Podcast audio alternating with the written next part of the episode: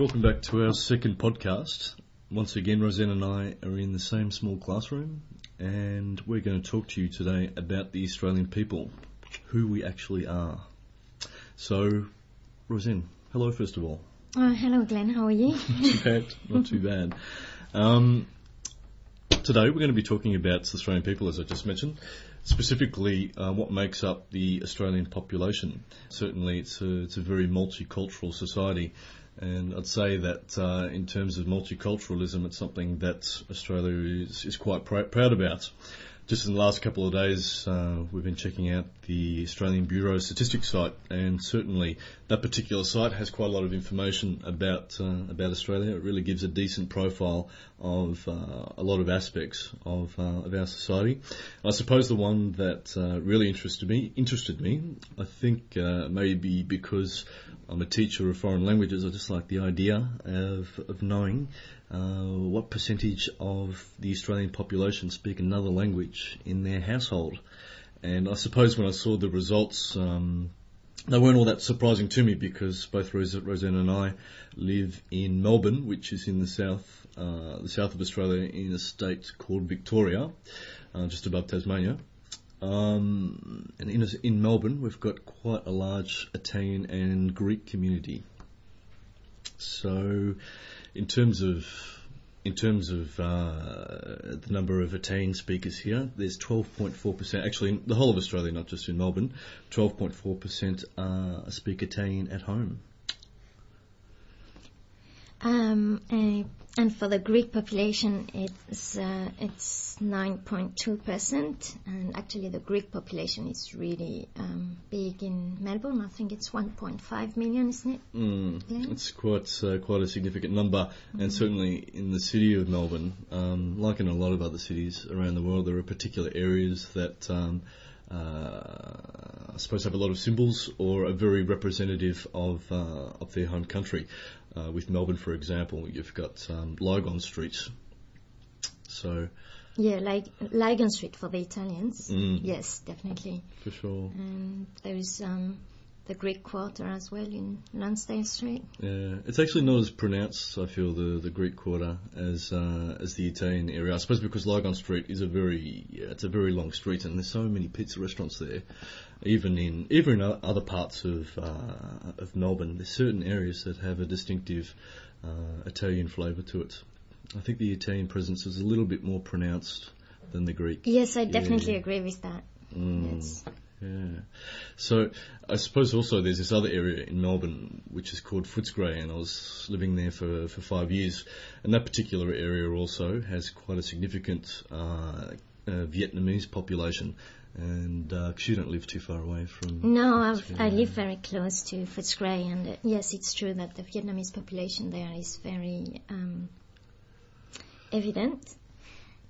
And um, yes, and there is also um, I think that's more recent, but now there is um, a, um, quite a big African community as well in Footscray. Mm. What's um, uh, African communities? Um, I would say mainly Sudan and Ethiopia, mm. uh, as well as Kenya. Kenya. Yes. Okay. Because certainly, uh, in terms of uh, the the shops that are represented there, I know there's an, uh, an Ethiopian jewellery shop in uh, in Footscray, and there's quite a few yeah, that's uh, right, African yes. cafes. There are, mm. especially in, on um, Irving Street and Nicholson Street. Yeah. If um, if you go there for a walk, you'll see lots and lots of um, African people around there, yeah. Yeah. and they love being outside. So yeah, yeah. That's um, and I was when I was in that particular area, I lived there for, for five years. I just really liked the multicultural aspect of it. But uh, it's interesting the place that I work at. Uh, it's a secondary school for boys, and there's not a huge ethnic mix here at all. It really depends. It's a fairly affluent suburb that we work in, and know. I just don't think that there's really that uh, a, a big cultural mix in uh, this school. What do you think? Yes, mm. true, definitely. I definitely agree. Yes, there is. Um, um, I found a big difference um, between work and I would say where I live. Um, the side of the city where I live, yes, the Mm. diversity is much um, greater and much more obvious there. Yes. Mm. Certainly, we have a number of international students here. They come from Singapore, uh, Singapore, Hong Kong, some from Malaysia also. It's not a, it's not a huge part of the student population, but uh, but they certainly have a presence here. Uh, I suppose in terms of population in Australia, just to give you an idea of, uh, of the number of people here, certainly Australia, as you know, is a huge, huge, huge continent, but we only have, as I read on the on the Australian Bureau of Statistics site, site last night, that we have 20 million people here, and I think that target, or that I suppose it wasn't a target, the 20 million people uh, number was reached a few months back. So 20, yeah, just over 20 million people. Not a lot of people for Not a lot at all, no, No. for such a huge country. Mm, compared to the world population of six, uh, 6.5 billion, uh, we're quite small in comparison. So, quite a number. But I suppose in terms of uh, how we're spread out, how the Australian people are spread out in, in Australia, it's most of the people um, are in New South Wales and Victoria. Just in terms of numbers, once again, we've got uh, 6.8 million people living in New South Wales. Most of them, of course, uh, living in Sydney, and with Victoria, we've just got over 5 million people. So certainly a lot of the people live on the coast. It's, uh, I suppose, fairly unusual to live in the centre of Australia. It's quite possible to live in the centre of Australia. There's a, a place there which is called Alice Springs, and uh, I suppose you could call it a town, not really a city, but you'd have to say most people live on the coast for sure. Yes. And could you give us an explanation for that, Glenn? The beach, the beach for sure. I actually live on the beach, even though it's winter at the moment. Um, impossible. Well, it's not impossible to swim, but I don't want to. Um, yeah, a lot of people find the the attraction for the coast, and that's totally underst- understandable. Definitely. For sure, for sure. Uh, just one other thing to mention, uh, the Northern Territory and the Australian Capital Territory. It's interesting when you travel overseas because I think there's not many people that know that Canberra is the capital of Australia. If they had to guess, they'd go they for... They would definitely say Sydney or Melbourne, Mm, for sure, yes. for sure. Because I suppose of the international profile of those two cities, Canberra was was actually a compromise between uh, between Melbourne and Sydney when it came to the establishment of the capital. They found that Canberra was mm, not halfway in between, but somewhat halfway in between the two major cities, and now it, uh, I suppose you could call it a city, and there's just over 300,000 people there. So Which is, yes, quite small for Quite a capital. yeah. Mm. That's actually why they call it a territory because there's not enough people to to make it a state. It's the same. It's the same situation with uh, the Northern Territory because uh, there's only 200,000 people there. I think Mm. huge area, but Maybe this explains why I haven't visited Canberra yet. hmm, it's interesting. It just depends on the person, on the on the individual because you know some people really like Canberra, but others find it uh, yeah a fairly uninteresting Mm. place. Yeah. Oh, let's just say I haven't had an opportunity yet to go. No opportunity? No. In five No? years, no opportunity. yeah, well, I'm a very busy person. Of course. Of course, of course. Um, I suppose when we're also talking about the Northern Territory, uh, we have, well, we mentioned, of course, the Aboriginal population as well as uh, the people that live in the Torres Strait Islands. Uh, once again, to, to give, to, to throw you another number here, there's just, under half a million Aboriginal and Torres Strait Islanders in uh, in Australia.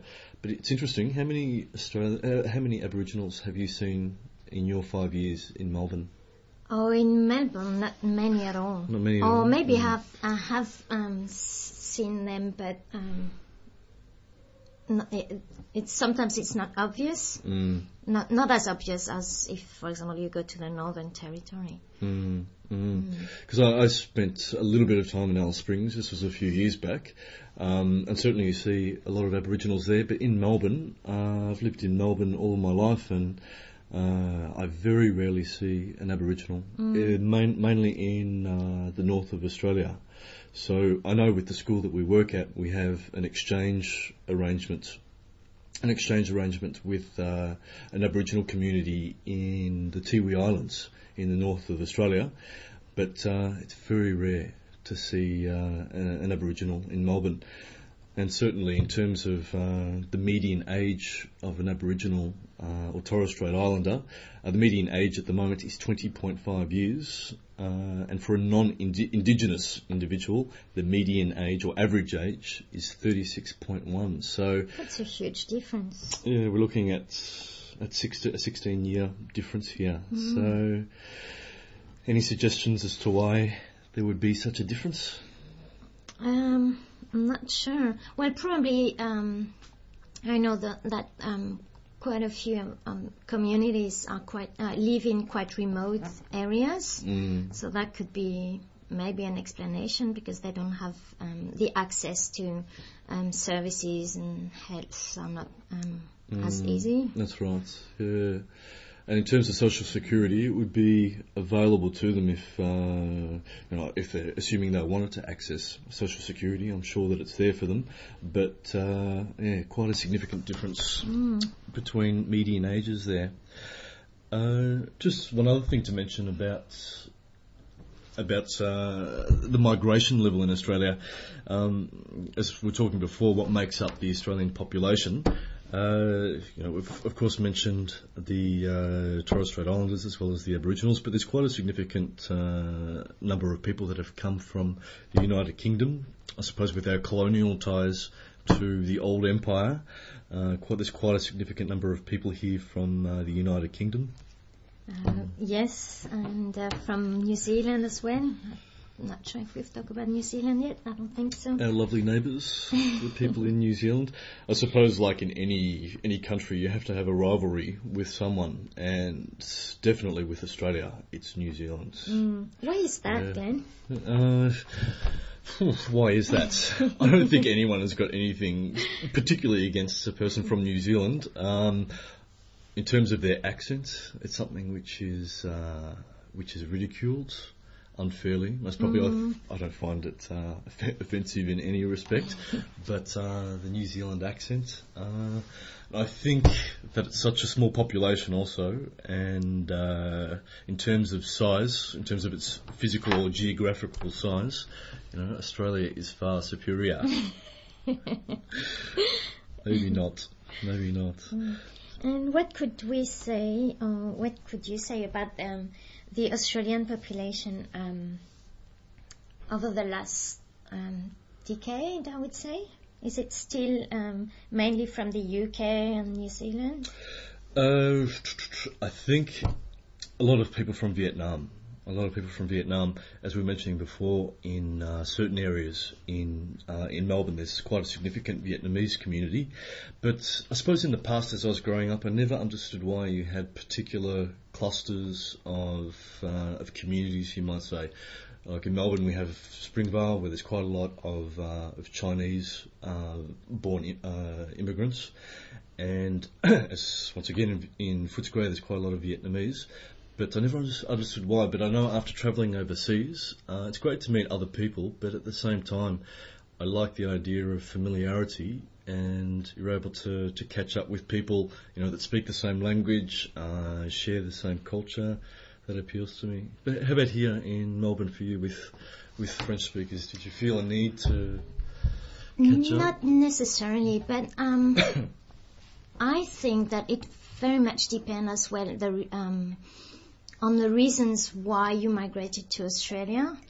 Like a lot of um, people came to Australia, um, not so much as a cho- as a choice, but because they had to leave that country for different reasons. Mm. And I think if you're in that case, then it's very important to have your community around you. Mm. Uh, I'm not in that position. I came to Australia because because I wanted to see something different. So I chose to leave my my country. I chose to leave my country, which is not um, everyone's reason for coming to Australia, and I think that yeah. makes a big difference. Hmm. Well, certainly, uh, there would be that need to, to be part of a community. Yes. And, but at the same time, try to assimilate into uh, the new community. Exactly, um, yes. I think that's very important as well. Um, as I said, um, I live near Footscray and I've seen in Footscray different um, reactions to people migrating to Australia. Um, in the Ethiopian community, um, a lot of them came to Australia because they had to flee um, their country, and some of them um, well did think, you know, I'm here, I'm in Australia, so I might as well make the most of it, and um, and they try to integrate and enjoy it, enjoy it here as much as they can, whereas others can't take this step. Maybe it's still too early for them, mm. uh, even if they're physically in Australia. I think in their mind they they are still back home or they want to be back home. They haven't mm. managed yet um, to make to in- integrate. Yes, to integrate. Yeah, yes, yeah. yes. And I found this especially with um, with um, women more mm. than with more men. Than men. Yes, okay. and as I said before, you know, if you walk around Footscray, you will see lots of um, um, African people like sitting outside drinking coffee or just mm. you know.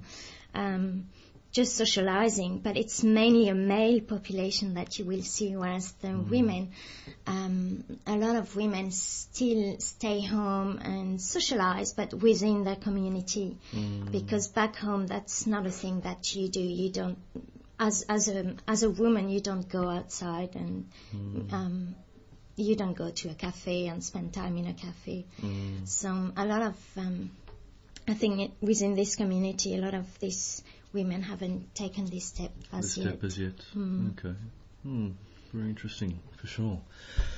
Okay, that's the end of our second podcast in English. Uh, just to remind you that we have a transcript of this particular conversation. You'll see it as a link in the English section of the website. So, uh, of course, you can listen to this podcast uh, as many times as you like. And if you want to improve your conversational English, uh, with this particular transcription, you'll see that there's a list of exercises as well as, or, sorry, there's provision for, for two exercises, and there is also uh, a list of vocab or vocabulary, any word that we've used in this particular conversation, which you, we suspect you'll have some difficulties with.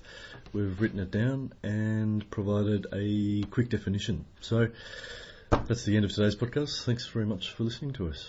Thank you. Take care.